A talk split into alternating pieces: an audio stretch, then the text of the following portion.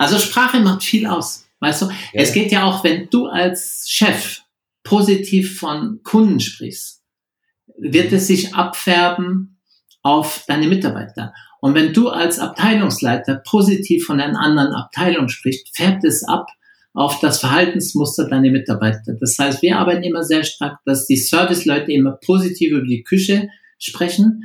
Da mhm. gibt es zum Beispiel ein sehr schönes Ritual in der Ash. Das ist eine Restaurantkette, die gehört dem Kentane, der wirklich ein begnadeter Gastronom ist. Und da geht der Service immer zur Küche am Ende des Mittagessen oder des Abendessen und die applaudieren und je nachdem, wie es ihnen gefallen hat und wie gut die waren, unterschiedlich laut. Und dann applaudiert die Küche zurück. Und ich finde, das ist so wertschätzend und das ist so ein einfaches Ritual, weil sozusagen danke, dass ihr uns geholfen habt und danke, dass ihr uns geholfen habt, diesen Job gut zu machen. Vertrieb gegen Marketing? IT gegen Produktentwicklung? Controlling gegen Kundenservice? Gegeneinander statt miteinander kostet Zeit, Geld und Energie. Hier im Blickwinkel Kunde Podcast schärft Oliver Ratajczak den Blick fürs Wesentliche. Zufriedene Mitarbeiter, die abteilungsübergreifend zusammenarbeiten, um gemeinsam ein Ziel zu erreichen, profitable Kundenbeziehungen. Hallo lieber Hörer, schön, dass du wieder dabei bist bei einer neuen Ausgabe des Blickwinkel Kunde Podcasts. Heute mit einem unglaublich spannenden Gast, der noch nicht einmal weiß, dass ich ihn gerne seit mehreren Jahren hier bereits im Podcast gehabt hätte, weil ich ihm das noch gar nicht gesagt habe. Das werde ich gleich tun. Was ist das für ein spannender Mann? Ja, es ist einer, der sich extrem gut mit Kundenbeziehungen auskennt und zwar in einem extrem kundenbeziehungslastigen Branche, sage ich mal, nämlich der Gastronomie. Und äh, was soll ich lange erzählen? Ich begrüße Jean-Georges Ploner. Hallo Jean. Guten Tag, mein Lieber. Danke für deine Einladung. Ja, es freut mich sehr, dass es geklappt hat. Ich hatte dir das gar nicht erzählt, äh, warum ich so einen Spaß dran hatte, dass wir hier mal miteinander reden. Aber sag doch erst mal ein paar Sätze zu dir. Was, was bist du, wo kommst du her, äh, was hast du mit der Gastronomie zu tun? Was tust du gerade? Also ich bin ein geborener Franzose aus dem Elsass, ähm, bin in der Gastronomie groß geworden, weil meine Eltern ein Restaurant in Straßburg hatten.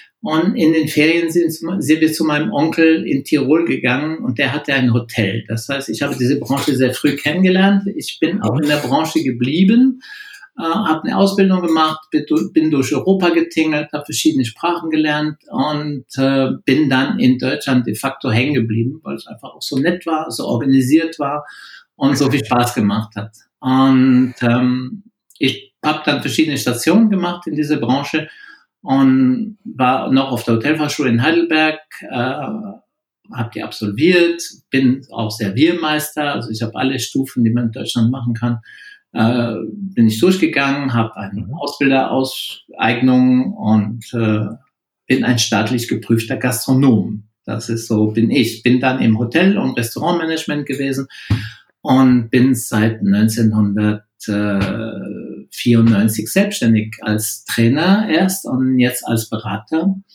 Und ich unterstütze Unternehmen, wie du es vorhin gesagt hast, zu dem Thema Service und Kundenorientierung, aber auch zu dem Thema Management, auch zu dem Thema Konzept, wenn es so gastronomische Konzepte gibt. Wir arbeiten auch viel für die Immobilienwirtschaft, wo wir den, die wir dann unterstützen bei der Auswahl von passenden Konzepten für die Fläche, die sie zur Verfügung stellen wollen mhm. und machen das äh, sehr vertikal. Also wir sind nicht nur die Berater, die eine PowerPoint präsentieren, sondern wir sind die, die es auch umsetzen, begleiten. Danke. Und bei manchen, ja nun, also nichts Böses, alles ja, richtig. Ja. Und äh, wir, wir gehen bis hin, dass wir manche Objekte dann auch betreiben in eine Form von Managementgesellschaft. Ah, das ist ja spannend. Mhm. Ja, also äh, Gastronomie und Hotellerie sozusagen ähm, von, von klein auf. Und ich kann ja mal die Geschichte erzählen, wo ich deinen Namen zum ersten Mal gehört habe.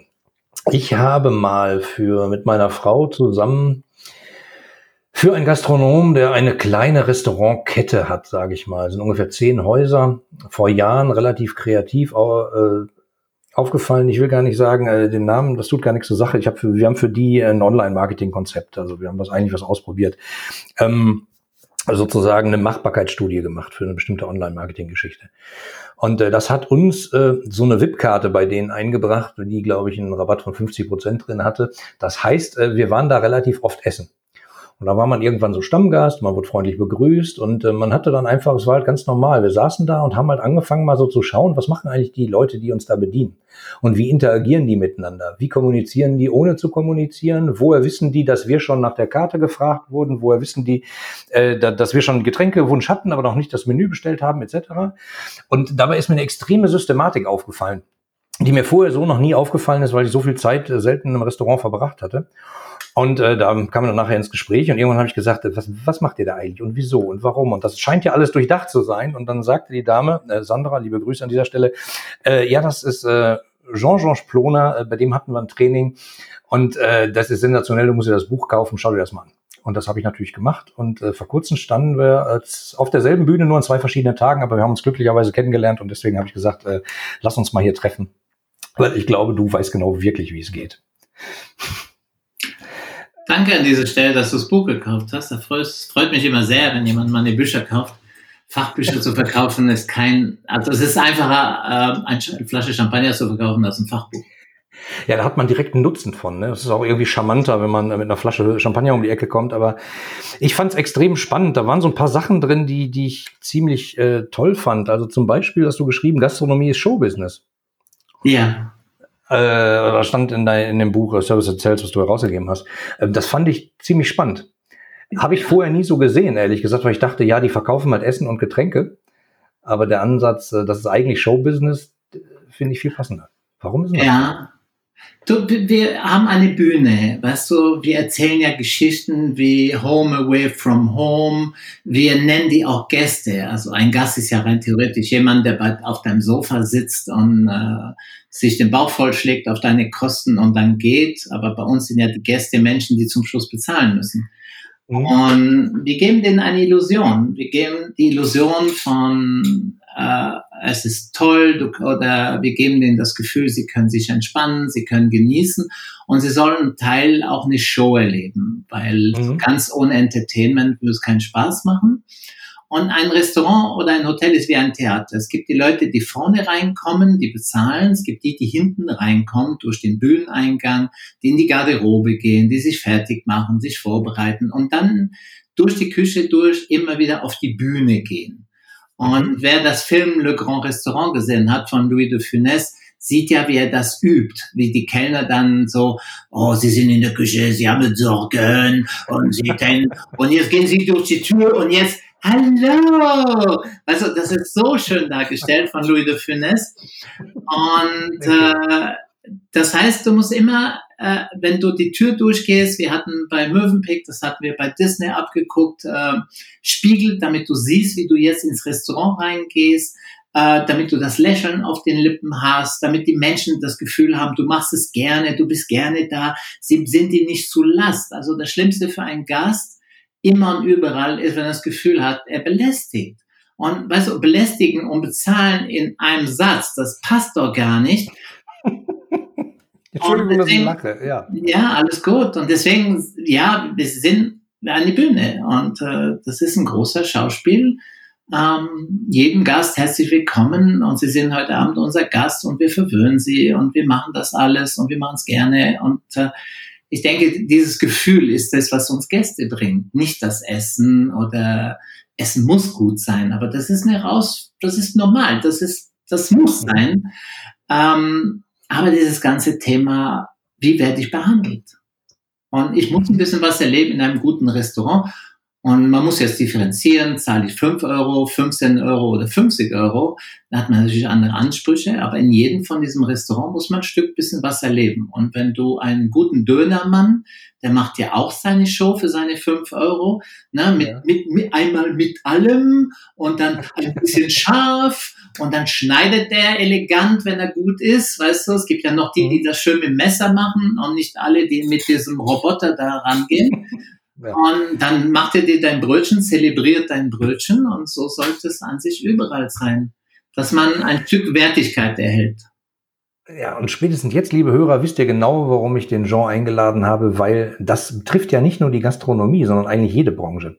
Ich arbeite ja für diverse Branchen äh, und versuche denen immer beizubringen, Leute, denkt doch mal an, das sind Kunden. Also ne, nicht, das sind irgendwie, in, in, in, wie soll ich sagen, bei Stromversorgern, die haben ja gar keine Kunden, die haben Ablesestellen. Oder ähm, Ärzte haben manchmal auch keine Kunden, die haben Patienten. Ähm, das ist allein schon im Wort komisch. Deswegen die Gastronomie finde ich so spannend, weil das ist halt ein Gast. Das ist eigentlich eine, eine hohe Form der Wertschätzung, allein im Namen. Und dieses, äh, wir müssen die Bühne bespielen, wir müssen den Leuten ein gutes Gefühl geben, gilt ja nicht nur für die Gastronomie oder Hotellerie, sondern eigentlich für jedes Unternehmen. Ich erlebe das aber nicht. Also selten, muss ich ehrlich sagen. Ah ja, man muss nicht so kritisch sein. Also du musst schon hinschauen. Es gibt ganz viele Momente, äh, wo es funktioniert, aber die nimmt man nicht ja. so wahr wie die Momente, wo es nicht funktioniert. Und das stimmt, aber manchmal muss ich echt sagen, also ich, ich gucke ja auch hinter die Kulissen da tut es teilweise echt weh zu, zu sehen, wie zwischen verschiedenen Abteilungen nicht gesprochen wird und der Kunde hängt dann zwischen zwei Abteilungen und kommt dann nicht wieder raus. Der kriegt sein Problem einfach nicht gelöst. Das ist halt blöd. Naja. Ja, und das ist Arbeit. Das ja. andere, also guter Service passiert nie von alleine. Schlechter Service passiert von alleine. Das heißt, dafür musst du nichts tun. Da wird immer jemand müde sein, keine Lust haben, es wird ein Teil fehlen, irgendwas wird passieren und schlechter Service ist da. Guter Service ist Arbeit. Du musst jeden Tag an alles denken, du musst es vorbereiten, du musst den Leuten Worte in den Mund legen, du musst Verhaltensmuster ändern, du musst Abläufe optimieren. Das ist eine unglaubliche Arbeit. Und diese Arbeit scheuen halt Menschen, manche Menschen. Und äh, an sich müsste man nie den Menschen den Vorwurf machen, weil ich glaube, dass ein guter Mitarbeiter gut ist, weil sein Chef gut ist. Ja, weil Mitarbeiter machen das, was Chefs ihnen sagen, so wie Chefs ihnen vorleben mhm. und so wie Chefs ihnen Energie vermitteln. Und an sich ist es ja eine Frage von, wie viel Energie ist im Raum? Wie mhm. bereit sind wir etwas zu tun? Und das ist so das Interessante, weißt du, dieses Thema Energie. Und daran arbeiten wir ganz stark, dass wir den Menschen das Leben leicht machen, damit Energie da ist, um auf den Kunden oder auf den Gast ähm, da das meiste zu investieren. Wenn du 70 Prozent deiner Energie brauchst, um deinem Chef gerecht zu werden oder deinem Kollegen gerecht zu werden, bleibt für den Gast oder den Kunden 30 Prozent. Ja, und das ist oft zu wenig. Oder zumindest merkt er es dann, dass da was nicht stimmt. Ja. Ähm, das ist ein schöner Ansatz. Also, dass du sagtest, du musst es eigentlich den Mitarbeitern einfach machen, damit die einen Großteil ihrer Zeit eben mit dem Gast verbinden können oder verbringen ja. können, um es denen schön zu machen. Genau. Äh, oft, oft erlebe ich in Konzernen eine ganz andere Denke. Da sagt man irgendwie, oh, wir müssen hier effizienter werden. Das bedeutet aber zwangsläufig, dass man nachher Leute entlässt, weil man die ja nicht mehr braucht. Anstatt die dann genau in so serviceorientierte Funktionen zu stecken. Das äh, ist teilweise sehr schade. Du, ich, äh, ich habe jedes Verständnis für einen CEO, der unter dem Druck von Aktionären, Banken und Investmentfonds steht und ja. oft gar keine andere Wahl. Es ist ja so, dass ja trotzdem Geld übrig bleibt am Jahresende für alle und äh, anscheinend ist es nicht immer notwendig, guten Service zu machen. Äh, das stimmt sogar sehr. Ich habe mal äh, auch mit einem Restaurantchef gesprochen, der diverse Restaurants hat, eine ganze Kette. Und der sagte damals, Oliver, wir machen regelmäßig Kundenzufriedenheitsbefragungen und das Restaurant mit den schlechtesten Kundenzufriedenheitsbefragungen bringt uns am meisten ein am Ende des Jahres. Interessant. habe ich gesagt, ja, herzlichen Glückwunsch, das ist ja super. Ja, das eine war halt, also äh, Sie haben uns wirklich die Kontraste angeschaut. Äh, das mit den höchsten Kundenzufriedenheitswerten hat tatsächlich extrem schlechten Umsatz gemacht. Äh, und das andere war in einer riesigen Großstadt mit äh, Laufkundschaft, die wahrscheinlich nur einmal im Leben da vorbeikam. Da war der Service nicht so schlecht, aber die hatten halt Laufkundschaft. Ähm, aber deswegen ist es halt nicht so einfach. Wichtig ist aber genau, was du sagtest, am Ende muss halt das Geld stimmen und es muss auch Geld überbleiben. Ja, wobei, ich würde jetzt gerne auf den Punkt eingehen. Das ist nämlich ein ganz interessanter Punkt zu dem Thema Servicequalität. Mitarbeiter, die viel zu tun haben, liefern immer einen besseren Service als Mitarbeiter, die zu wenig zu tun haben. Und Gäste, die in einem Umfeld sind, wo viel los ist, sind viel weniger sensibel als Gäste, die in einem Umfeld sind, wo nichts los ist. Du bist als ganz, deine Aufmerksamkeit ist ja, du kannst ja nicht alles aufmerksam verfolgen. Wenn ein Restaurant leer ist, zum Beispiel, siehst du genau, was der Kellner tut. Wenn ein Restaurant voll ist, siehst du die eine Dame, die vorbeigeht. Du guckst das eine Paar, du hörst, was die Nachbarn sagen. Also, das ist interessant. Du siehst viele Kellner, die vorbeilaufen. Also, das ist eine ganz andere Stimmung. Und wenn jetzt der Laden leer ist, dann jeden Schritt wird verfolgt, jeder Satz wird wahrgenommen, weil du nicht so viel Ablenkung hast. Und die Zeit kommt dir immer viel, viel länger vor. Ja, das heißt. Äh, jetzt stell dir ein Autohaus vor. Ja. Da sitzen fünf Verkäufer und seit zwei Stunden war keiner da. Und jetzt kommt einer rein. Der stört doch mehr, als er willkommen ist. Bis die aus der Lethargie raus sind, dann kommt ja bei Mercedes oder bei BMW ganz oft der Blick, aha, was hast du für eine Uhr an, was für einen Anzug und so weiter. Und dann siehst du ja schon, dass die drei Senior-Verkäufer schon gar nicht aufstehen. Du bist nicht würdig. Und dann kommt zwei, da kommt vielleicht einer von den Jüngeren, der muss ja dann, verstehst du, der Depp vom mhm. Dienst. Und der kommt dann. Und der ist natürlich total motiviert, sich jetzt mit dir auseinanderzusetzen. Ja, total. Und das ist das, was ich zum Beispiel in Autohäusern oft erlebt habe. Ich gehe jetzt nicht mehr so viel dahin, weil ich kaufe keine Autos mehr. Aber eine Zeit lang war ich so ein bisschen neugierig auf äh, schöne Autos und äh, mhm. ich habe das nie so gut erlebt. Aber inzwischen arbeitet mein äh, Freund der Hans-Jürgen Hartauer für BMW. Mhm. Ne, das sage ich jetzt einfach mal. Und äh, macht in den Autohäusern und bringt denen genau diese Dinge bei. Und das ist interessant, die Erfolge, die damit haben. Und, Spannend. Äh, ja, und ich denke, das ist so, weißt du, du musst auch immer die Situation von Menschen verstehen, bevor du denen Vorwürfe machst. Warum sind die nicht so? Warum sind die nicht so? Es ist schwierig, weißt du, diese Spitzen von 0 auf 100 zurück, von 0 auf 100 zurück. Das heißt, mhm. mach lieber, ich weiß es nicht, also ich würde so organisieren, damit die immer was zu tun haben. Und weißt du, bevor die acht Stunden sich langweilen, dann viel, vielleicht lieber vier Stunden nicht da sein, weißt du, wirklich mit ja. Herz und Niere und dann wirklich, oder wie sagt man, Herz und Nieren auf Deutsch? Nein, sagt man nicht, die Nieren nicht. Ne? Äh, mit dem Herz. Sagt man nicht, aber ich weiß, was du meinst. Ja. Mit Herz und, also, Seele. Herz und Seele. Herz und Seele, genau. Und da zu sein und dann präsent zu sein, weißt du, weil dieses Thema Präsenz ist ja ganz, ganz wichtig, dass du spürst, der andere hat Lust und er will und er ist da und er ist für dich ja. da. Und dann kommt da was anderes rüber. Und vielleicht sind wir mit dem Muster immer acht Stunden und in den acht Stunden zwei Stunden produktiv, vielleicht sind wir da falsch. Ja, äh, das ist ein ganz großes Rad, was wir da jetzt mit anfangen. Ähm, aber nicht, dass wir uns falsch verstanden haben. Ich, ich habe den Leuten nicht einen Vorwurf gemacht, sondern ähm, ich erlebe oft nur, dass mit, also wenn Leute an, wenn Unternehmen an Kunden denken oder an Gäste und an Geld, was reinkommt, denken die nicht immer im gleichen Atemzug an die Mitarbeiter. Sondern denken dann manchmal an komische Beziehungen, aber ohne Mitarbeiter funktioniert das beste Unternehmen ja nicht. Das ist ähm, wahr, ja. Und, und das Zusammenspiel sozusagen zwischen denen. Ähm, und, und der Gedanke, dass du jetzt sagst, eigentlich vielleicht ist ja acht Stunden äh, Dasein, zwei Stunden produktiv irgendwie ein falsches Konstrukt.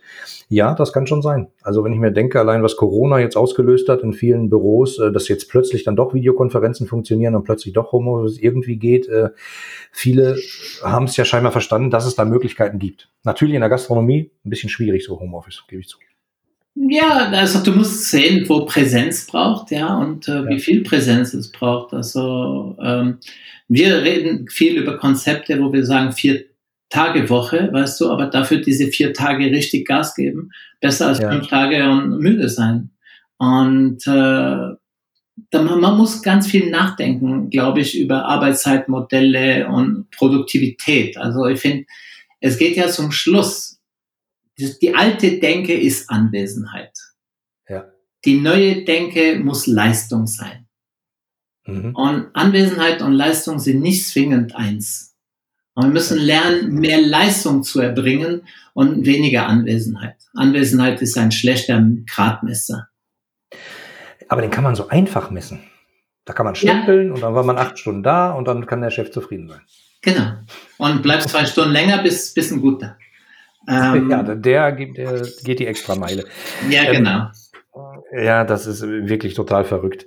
Ähm, der, der Ansatz sozusagen, machst deinen Mitarbeitern einfacher, dass sie sich wirklich äh, ihre Sachen gut machen können. Also im Zollzoll auch die Richtung Kunde oder Richtung Gast. Das finde ich total spannend. Ja. Ähm, in, in deinem Buch hatte ich, äh, das hatte den Untertitel übrigens die Kunst der profitablen Gastlichkeit, was ich äh, ja. sehr schön, äh, sehr schönen Kurzsatz finde, weil Profit und Gastlichkeit und Kundenbeziehung und Profit gehört ja irgendwie zusammen, wird nur oft vergessen. Ja. Also manche Unternehmen treiben es auf die Spitze und machen immer so Kunde, der Kunde steht im Mittelpunkt, wir müssen alles für den tun und das ist teilweise wirtschaftlich dann gar nicht mehr sinnvoll. Und ich laufe immer durch die Gegend und sage, manchmal muss man sich auch von Kunden trennen. Ja. Und ähm, ich, ich habe noch nie leider einen Sterne-Koch äh, hier gehabt oder einen Sterne-Gastronom, aber du wirst mir die Frage vielleicht auch beantworten. Ist das höchste Ziel eines Gastronomen immer Stammkunden zu haben? Ja,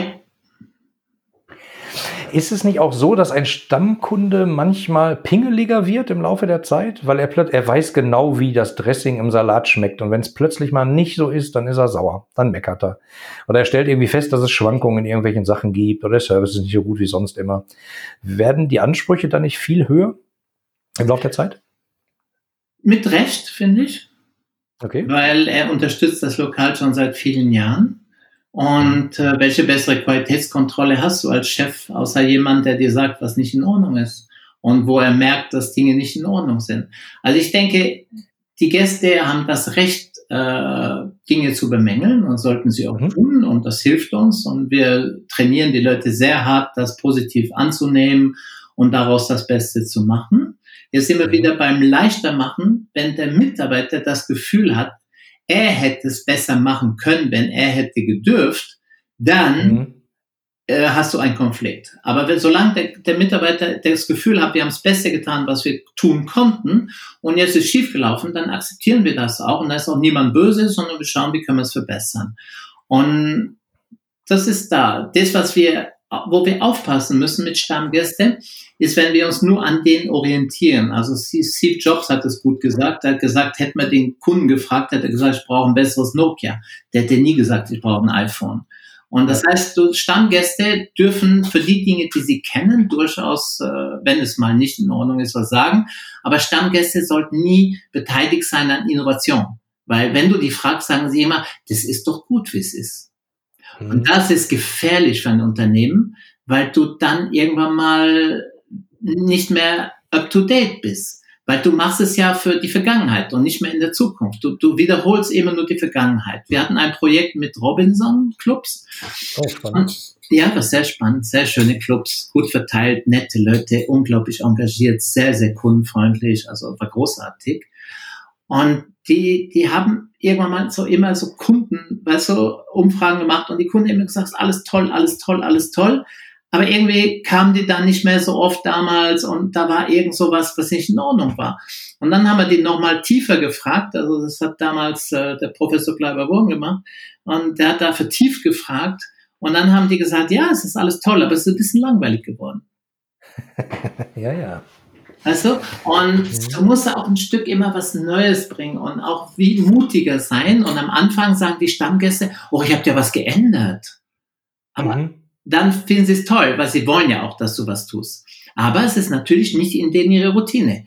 Und das muss, damit muss man leben, dass man, und man muss manchmal den Kunden zu seinem eigenen Glück ein bisschen abholen, zu seinem eigenen Glück abholen. Ähm, etwas führen sozusagen. Das ist ja, ja. eine so eine These. Man muss, ne, man kann ja auch nicht äh, dem Kunden sagen, äh, wenn der fragt, was, was habt ihr für zu trinken, dass man ihm eine Karte hinschmeißt, sondern man kann ja auch mal ruhig was empfehlen. Also, ne? Nein, Gäste wollen geführt und verführt werden. Ja. Immer. Was ja, total, was ja total gut dazu passt, weil du sagtest ja, das Ganze ist ein Schauspiel und eine Bühne. Ja. Und wenn ich dann nochmal dran denke, dass du gesagt hast, ähm, die, die Stammgäste, wenn man die fragt, was die wollen, dann sagen, darf man das eigentlich nicht tun, weil das wird nicht zur Innovation führen, weil die kennen ja auch eigentlich nur einen Teil vom Unternehmen. Die kennen im Zweifelsfall die Bühne. Aber das Ganze da hinten drum und die Strukturen, so, davon haben die ja eigentlich keine Ahnung. Sollen sie ja. auch gar nicht sehen. Und die essen auch immer dieselben fünf Sachen. Menschen sind nicht mutig, wenn sie was kennen. Weißt du, das ist ja das Tolle, wenn du ein Restaurant aufmachst, dann machst du vielleicht ja. 15 Speisen und das reicht vollkommen, weil es für alle neu ist. Aber ja. du musst dann sukzessive Sachen dazu nehmen, damit du diesen Innovationscharakter behältst. Und irgendwann mal musst du wieder Sachen wegnehmen. Und das ist so ein Spagat und wir orientieren uns da einfach auf, wir nennen das Renner-Penner-Listen. Und wir nehmen das raus, äh, was am wenigsten läuft und äh, lassen das drin, was am besten läuft. Und schauen immer wieder, dass wir so Renner finden. Mhm. Aber es gibt natürlich viele Gäste, die deine Penner liebten, ja. Und mhm. die sagen dann, ja, warum habt ihr nicht mehr? Das war doch immer so gut und es haben doch so viele Leute gekauft. Und dann kannst du natürlich nicht sagen, nein, das war, du warst der Einzige. ähm, und dann sagst du, ja, das ist richtig. Und äh, aber schauen Sie, wir haben jetzt diese Alternative und diese Alternative. Und das ist immer bei einer Sache, wenn du Menschen verführen willst, musst du denen Alternativen anbieten. Du kannst nicht Menschen zwingen. Du kannst nicht sagen, dieser Wein ist gut, sondern du musst sagen, da haben wir einen tollen Wein und ich habe eine Alternative. Welchen von den beiden hätten Sie gern? Ja, die klassische Frage, die man einer Frau stellt, wenn man sie neu kennenlernt, ist ja zu dir oder zu mir. Du lässt ja auch eine Wahl. Und es ist immer wichtig, dass in diesem Flirt-Prozess, der da passiert mit dem Gast, dass man den nicht zwingt zu etwas, sondern immer eine Möglichkeit gibt zu sagen, lieber ein Salat oder lieber Gemüse, lieber das, äh, das, äh, das Steak äh, mhm. klassisch oder lieber das 350 Gramm Steak, lieber ein Weißwein oder lieber ein Rotwein, ein Espresso oder ein Cappuccino. Und das nenne ich führen. Du bietest Alternativen, aber an sich bietest du ja nur zwei Sachen an. Das heißt, du kannst genau die zwei Sachen anbieten, die du anbieten willst. Und meistens sind die Leute ein bisschen bequem und sagen, ach, probiere ich mal das. Und sie hatten ja eine Wahl. Und das ist so, so interessant, weißt du, vom Verkaufsprozess, wenn du Wein anguckst, der Gast sagt, ja, wir hätten gleich einen Wein dazu, und dann sagst du, ja, was hätten wir gern, lieber einen roten oder einen weißen, dann sagt der weißen, dann sagst du, lieber einen fruchtigen oder lieber einen trockenen, dann sagt der trocken, dann sagst du, ob ich einen Riesling aus dem Kaiserstuhl oder ein Chardonnay aus Frankreich. Also, und so führst du ihn dahin. Und du hast zum Schluss nur zwei Produkte genannt, aber der hatte eine tolle Auswahl. Ja. Und, und ähm, das ist sehr schön, was du erzählst. Äh, hier im Podcast war mal ein guter Freund von mir, das ist der ähm, Thorsten Wille.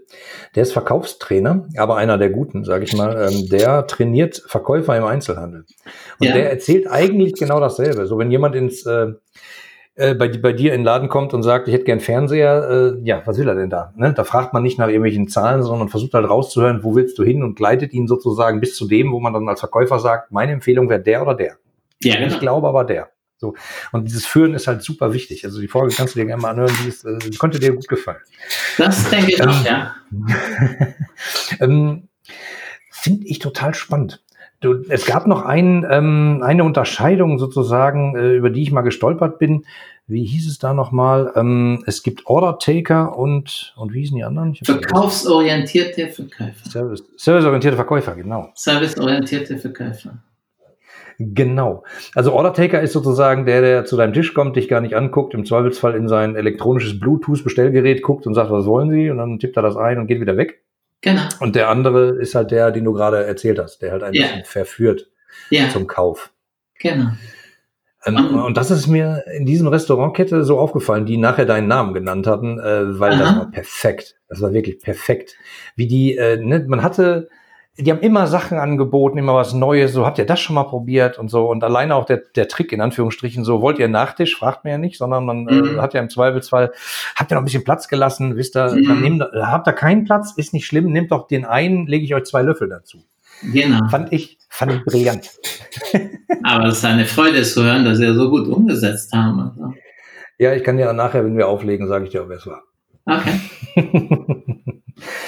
ähm, ja, das war, das war halt extrem. Also wir waren in dem Jahr, wo waren wir, ich weiß nicht wie oft da. Und dann hat man halt viel Zeit und kann halt viel beobachten. Und allein so Kleinigkeiten, wie Hand in Hand die, das, die Mitarbeiter miteinander gearbeitet haben und äh, mit welchen Witzen die sozusagen das Gespräch, die Atmosphäre eröffnet haben, fand ich wirklich beeindruckend.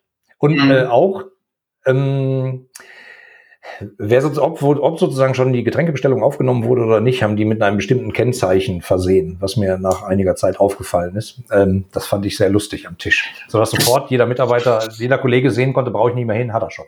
Genau, das ist ganz wichtig. Also das Schlimmste, was du als Kunde hast, ist das Gefühl, wenn du dreimal gefragt wirst von drei verschiedenen Leuten, äh, ob du schon bestellt hast. Und äh, an sich geht es ja gar nicht, ob du schon bestellt hast, es geht ja darum, dass, äh, wie können wir einen schönen Abend machen. Und dieses Verständnis für das, was du da tust, dass du die Menschen ähm, ganz viel schuldest, weil sie etwas ganz, ganz Wertvolles investieren in ein Restaurant, nämlich ihre Zeit. Und mhm. wenn du guckst, ein modernes Paar ähm, um die 30 oder zwischen 30 und 40 hat ja oft schon Kinder, beide berufstätig. Allein bis sie einen Abend finden, wo sie zusammen essen gehen können, ohne Kind, ohne, weißt du, da, da, da brauchen, das können die ja nicht täglich machen.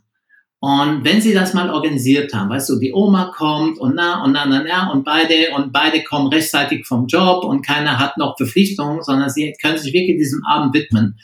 Und jetzt versaust du diesen einzigen Abend. Kannst du dir das vorstellen, wie schlimm das ist? Ja, ja. Welche Verantwortung du da trägst. Und das ist das, was ich immer versuche, den Menschen bewusst zu machen, dass wir eine hohe Verantwortung haben für die Zeit von den Menschen besonders in so einem Verwöhnrestaurant. Es gibt also verschiedene Stufen von Restaurant. Wenn du eine Pizza holst, ist ein anderes Level, wie wenn du sagst, wir ja. investieren jetzt einen Abend. Weil dieser Abend, den investierst du ja nicht zum Essen, sondern investierst den in deine Partnerschaft. Das geht ja darum, wieder zusammen zu finden, Zeit zusammen zu haben, auszutauschen, sich gegenseitig wieder hübsch finden, weißt du, wieder die Hände, mhm. die Hände, die Hände nehmen und sich anfassen. Und äh, da hat man eine hohe Verantwortung. Und das ist äh, unglaublich. Das ist selber einem Hotel, wenn du so ein Wellness-Wochenende von einem Paar, das ist ja auch wieder Zeit zu haben, sich wieder zu finden, weißt du? Und die Zugänge sind dann die Massage, die Sauna, das Glas Champagner. Das, und das schöne Abendessen, wo du verwöhnt wirst mit Kerzen und einem guten Service, das sind, und dann noch den letzten Drink an der Bar, das sind ja alles Vorspiele für mhm. das, was dann kommen soll, dass du dann als Paar dich wieder erlebst und wieder fühlst und wieder Freude aneinander hast, weil da der Alltag uns doch ganz schön einnimmt. Ne? Also zumindest geht es mir ein bisschen so. Ja, äh, da bist du auch bestimmt nicht der Einzige. Ähm, das geht vielen so, würde ich genauso sagen. Ähm, umso wunderbarer, dass es Branchen gibt, die einem dabei helfen.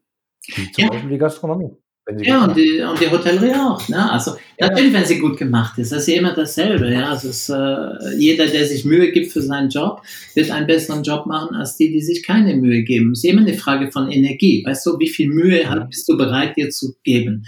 Und du hast vorhin diesen Begriff von der Extrameile. Zwei Stunden länger zu bleiben, ist keine Extrameile. Das ist äh, nee.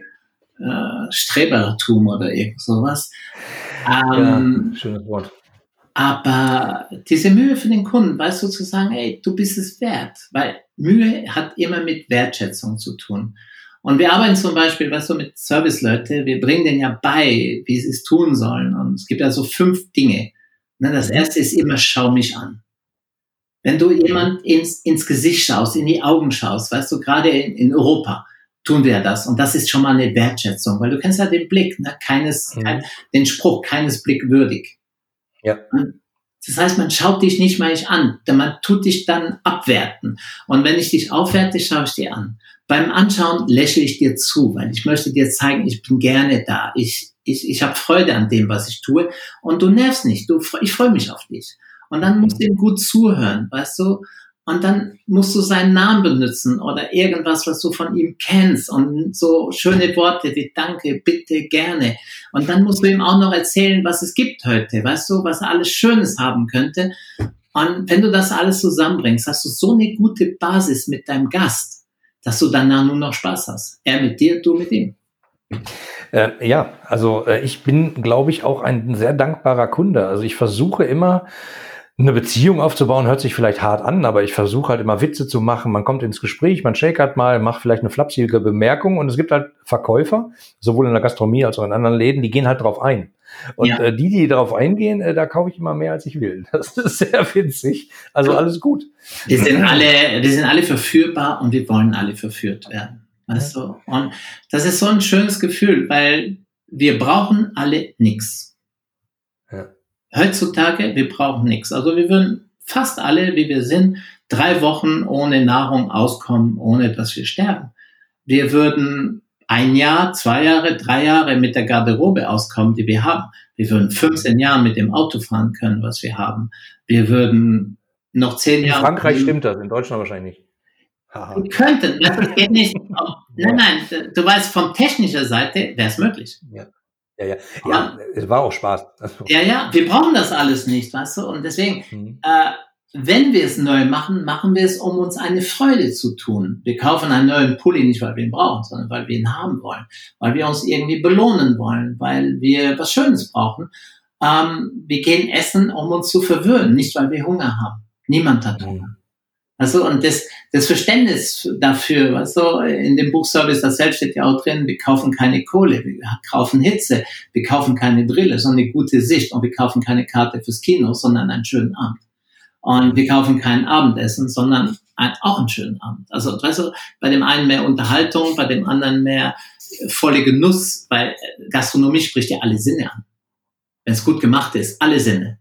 Ja, und das ist so cool, weißt du, dass du den Wein, weißt du, der Alkohol, wir haben ja eine, Sonder, eine, eine, Sonderwaffe, sage ich immer. Das ist der Vorteil von Gastronomie. Wenn ein Gast nicht gut drauf ist, ja. dann geht es nur darum, dem ganz schnell zwei Gläser Bier, Wein, Champagner zu bringen, hintereinander, sehr schnell. Ab dem dritten wird er geschmeidiger. Das heißt, du musst einen Vorschuss geben an, an, an Freundlichkeit, weißt du, auch für die Leute, die angespannt ankommen, die einen schlechten Tag hatten, den musst du ein bisschen mehr geben, als du kriegst. Aber wenn du es gut machst und du bringst ihm das dritte Bier, beim dritten Bier ist er geschmeidig, weil er merkt, du gibst dir die Mühe. Und irgendwann mal tut es anerkennen und das, das Bier, der Wein, der Champagner hilft. Ja, das muss man sagen, es entspannt Menschen. Und das ist unsere Wunderwaffe. Ähm, kann man woanders nicht so tun, würde ich auch nicht empfehlen. Ich finde es auch nicht von, weißt du, mir wird wahrscheinlich jetzt gleich vorgeworfen, wenn jemand da so denkt, dass ich gleich Alkoholismus, aber das ist nicht der Fall. Ich spreche ja. von Genuss, okay? Mhm. Ich spreche nicht von 15 Bier, ich spreche von drei und ich spreche nicht von halbe Liter oder Maß, ich spreche von 0,2. Also, ne, das ist einfach, dass wir uns verstehen und dass wir hier keine Missverständnisse haben. Ja. Aber, weißt du, das ist so schön, dieser Genuss, weißt du, diese, diese Ambiente, was wir in einem Restaurant kreieren können, ähm, die Kerzen, das Licht, weißt du, die Musik, die hübschen jungen Menschen, also im Service arbeiten ganz viele hübsche junge Menschen, äh, meistens jünger als die Kundschaft, weil einfach die Kundschaft immer älter wird und die Mitarbeiter immer jünger. Ähm, und, äh, und dann kriegst du noch Essen, weißt du, Essen ist ja auch so ein Genuss. Und wenn das auch noch gut gemacht ist, dann bist du irgendwann mal in so eine Stimmung. Und diese Stimmung ist so schön. Ja. Und, und äh, das eigentlich nicht nur in der Gastronomie, sondern ich glaube, wenn man das ganz geschickt macht, ich sage ja immer, es geht um das Wort Beziehung im Wort Kundenbeziehungsmanagement, was so ein bisschen trocken klingt, sich darüber Gedanken zu machen, wie ist eigentlich die Beziehung von dir als Unternehmen, als Verkäufer zum Kunden, zum Gast und was kannst du dafür tun, dass das eine wirkliche Beziehung wird oder dass die Leute sich wohlfühlen. Und äh, finde ich, hast du sowas von schön äh, dargestellt. Ich danke dir, das war toll. Du hast äh, vor kurzem ein neues Buch rausgegeben. Ja. Äh, das heißt, äh, veröffentlicht sozusagen. Das heißt, äh, Mensch verkauft doch. Genau. Also Mensch verkauft doch. Und das heißt jetzt gewinnbringendes Service Management in der Gastronomie. Aber an sich glaube ich, also das war auch das Feedback von Leser, die nicht aus der Gastronomie kamen, dass man zumindest ein paar Tipps für jede Branche da rausholen kann. Wir haben einen guten Ansatz in der Gastronomie. Wir sind sehr fokussiert. Wir haben auch die längste Verweildauer. Also ich kenne niemand außer Gastronomie, Hotellerie, der so eine lange Verweildauer von Kunden hat. Ja. Ähm, und deswegen sind wir da wahrscheinlich die geübtesten. Also die, ja, es ist, äh, weißt du, du hast ja Gäste im Restaurant zwischen ein und drei Stunden. Du hast Gäste im Hotel, die sind eine Woche da. Da musst du schon äh, üben, mit denen umzugehen. Und du hast verschiedene Facetten. Wenn der früh zum Frühstück kommt, ist er anders drauf, weil wenn er abends kommt, wenn er mittags kommt. Also das sind ja unterschiedliche äh, Dinge. Und deswegen ist ganz interessant, glaube ich, aus unserer Branche das abzugucken. Ich habe das Buch zusammengeschrieben mit dem Frank Müller-Meinke, der arbeitet bei Coca-Cola, der ist da Verkaufstrainer, national. Und der hat mir auch, da habe ich auch viele Sachen gelernt. Also Coca-Cola hat einen unglaublich guten Blick auf die Gastronomie und macht sich ganz, ganz viele Gedanken. Und ich glaube, diese Gedanken, die kann man, also die auch kann man überall benutzen, weil das ist wirklich so ein sehr, sehr strukturierter Ansatz, den die fahren mit ganz gute Ideen und äh, eine sehr, sehr gute Führung, was den Kunden angeht. Das machen die großartig. Und das war für mich auch wieder lehrreich, mit dem Frank äh, dieses Buch zu schreiben. Und wir hatten auch sehr viel Spaß miteinander. Also Frank ist auch ein guter Typ. Ja, cool. Ähm, werde ich mir kaufen. Das hört sich spannend an, ähm, weil ich bin fest davon überzeugt, dass ja jede Branche was von lernen kann. Ich, ich arbeite ja auch quer durch alle Branchen hinweg und manchmal werde ich gefragt, äh, hast du besondere Fokussierung? Und ich sage immer, ich arbeite für alle, die Kunden haben. Das schränkt nicht so doll ein. Ähm, manchmal gibt es Unternehmen, die nennen die halt nicht Kunde und da bin ich dann manchmal auch fehl am Platz. Also wenn es halt Ablesestellen sind oder Verträge und nicht die Kunden, äh, mit, über die man nachdenkt, dann ist das oft schon irgendwas im Argen. Ja. Aber ich bin fest davon überzeugt, Gastronomie ist ein leuchtendes Beispiel, von dem man eine ganze Menge lernen kann. Ja, nicht immer. Wir haben auch so einen, einen Teil der Gastronomie, da heißt der Gast Tischgast. Der Tischgast. Tischgast? Ja, ja. Das sind die Kantinen. Und äh, es gibt Kantinen, die haben Tischgäste und es gibt Kantinen, die haben Gäste und du merkst den Unterschied brutal. Ja, ich habe ja relativ viel für die Touristik gemacht. Da heißen äh, Gäste ja manchmal Paxe. Also der Paxe war auch, ja, ja. Ah. Diese Airline-Sprache, der Pax, ah. ja, fand ich auch sehr spannend. Also Sprache macht viel aus. Weißt du, ja. es geht ja auch, wenn du als Chef positiv von Kunden sprichst, wird es sich abfärben auf deine Mitarbeiter. Und wenn du als Abteilungsleiter positiv von einer anderen Abteilung sprichst, färbt es ab auf das Verhaltensmuster deiner Mitarbeiter. Das heißt, wir arbeiten immer sehr stark, dass die Serviceleute immer positiv über die Küche sprechen. Da mhm. gibt es zum Beispiel ein sehr schönes Ritual in der Ash. Das ist eine Restaurantkette, die gehört dem Kentane, der wirklich ein begnadeter Gastronom ist. Und da geht der Service immer zur Küche am Ende des Mittagessen oder des Abendessen und die applaudieren und je nachdem, wie es ihnen gefallen hat und wie gut die waren, unterschiedlich laut. Und dann applaudiert die Küche zurück. Und ich finde, das ist so wertschätzend und das ist so ein einfaches Ritual, weil sozusagen danke, dass ihr uns geholfen habt und danke, dass ihr uns geholfen habt, diesen Job gut zu machen und damit wir ein gutes Ergebnis haben. Und das denke ich, weißt du, immer positiv über die anderen Abteilungen sprechen, nie negativ, auch wenn du selber gerade denkst, was sind das für Idioten, darfst du es deine Mitarbeiter nie sagen, weil die automatisch die wie Idioten behandeln werden. Ja, und dann wird's nicht besser. Dann bilden sich Lager, man spricht nicht mehr miteinander und dann äh, ist der Kunde zwischen den Abteilungen gefangen. Blöd. Du scheinst es zu kennen, also scheint ja, nichts Neues für dich zu sein. Ich mich ein bisschen länger mit dem Thema, äh, nur halt nicht aus der Gastronomie-Szene, aber ich finde das super schön. Ich würde mir manchmal auch wünschen, dass im Zweifelsfall die gesamte Marketingabteilung eines Konzerns mal runtergeht zur IT und einfach mal klatscht. und andersrum, das, weißt du? Das würde helfen, ja, das würde helfen. Aber da sind ja solche Vorurteile, das ist ja grausam. Also ich finde Konzern, man wird ja da, also die Leidensprämie ist ja in Konzerne sehr hoch und deswegen mhm. bleiben die Leute da auch und schauen, dass sie so lange bleiben können wie möglich. Aber der Spaß ist definitiv in der Gastronomie, wo wir viel weniger verdienen, aber viel mehr Freude haben. Kann ich einfach so fast für alle Konzerne, die ich hier kennengelernt habe, außer Coca-Cola, so sagen. Ja, das Verrückte ist, man hat nur dieses eine Leben, ne? Und äh, was tut man in der Zeit, die man hat? Hat man da Spaß ja. oder? Hm.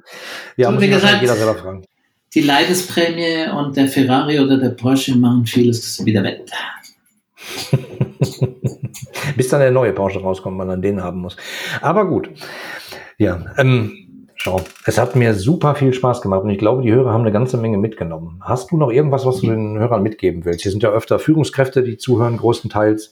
Ähm, ich glaube, die haben schon was mitgenommen, aber vielleicht hast du noch einen Tipp? Wie gesagt, positiv. Erstmal immer selber sehr, sehr positiv sein wenn du willst, dass die anderen Menschen positiv sind, dann wirke positiv, grüß die Leute, äh, willkomme sie, schau auf sie. Sie, sie, sie, sind, sie sind die, die nachher der Kunde wahrnimmt. Du bist nix. Und, und die mhm. können ohne dich, du kannst nicht ohne die. Also der Chef kann sechs Wochen Urlaub, merkt kein Mensch. Wenn die Mitarbeiter morgen nicht da sind, ist jeder Chef verloren. Und dieses Bewusstsein das finde ich einfach, das ist wichtig, das zu haben und mit diesem Respekt Menschen begegnen. Und auch Menschen wollen geführt werden, auch wenn es Mitarbeiter sind und auch die wollen ein bisschen verführt werden. Das heißt, man muss denen schon schmackhaft machen, was sie tun. Und daran würde ich immer arbeiten, zu sagen, ey, das ist doch ein cooler Job, was wir haben. Und nicht, warum müssen wir diese Scheiße schon wieder machen? Warum macht das nicht die und die Abteilung? Weißt du, und ich habe jetzt Scheiße gesagt, wir haben eine sehr raffe äh, Sprache in der Gastronomie, ich möchte mich jetzt dafür entschuldigen. Also warum müssen wir diesen Dreck tun und nicht die anderen? Aber ja. weißt du, wenn nicht wir, wer dann? Man kann doch nicht, weißt du, ich heb auch immer, wir haben eine sehr nette Golden Retriever Dame, ich habe immer Plastiktüten dabei, ich heb das immer auf aus Respekt vor meinen Mitmenschen. Und ich glaube, weißt du, diese kleine Gesten, wenn jeder das tut, weißt du, das aufheben, symbolisch, ja. dann geht's doch allen besser. Und da muss man ja. Vorbild sein als Chef. Ja, äh, wie kann man so schön sagen? Was du nicht willst, dass man dir tut, das fügt auch keinem anderen zu. Wenn genau. das jeder beherzigen würde, wäre die Welt eine bessere. Du also, bin ich ganz sicher. Also in dem Sinne, Oliver, es hat richtig viel Freude gemacht. Mir auch. Ich danke dir sehr. Bis denn. Ciao. Bis dann. Dir gefällt der Blickwinkel Kunde Podcast? Dann wirst du den Blickwinkel Kunde Club lieben. Im exklusiven Mitgliederbereich findest du Lösungen aus gelebter Unternehmenspraxis, Inspirationen für mehr Mitarbeiterzufriedenheit und Schritt für Schritt Anleitungen zu profitablen Kundenbeziehungen. Registriere dich jetzt gratis unter www.blickwinkel-kunde.de und werde Teil einer lebhaften Community. Worauf wartest du? Wir sehen uns im Club.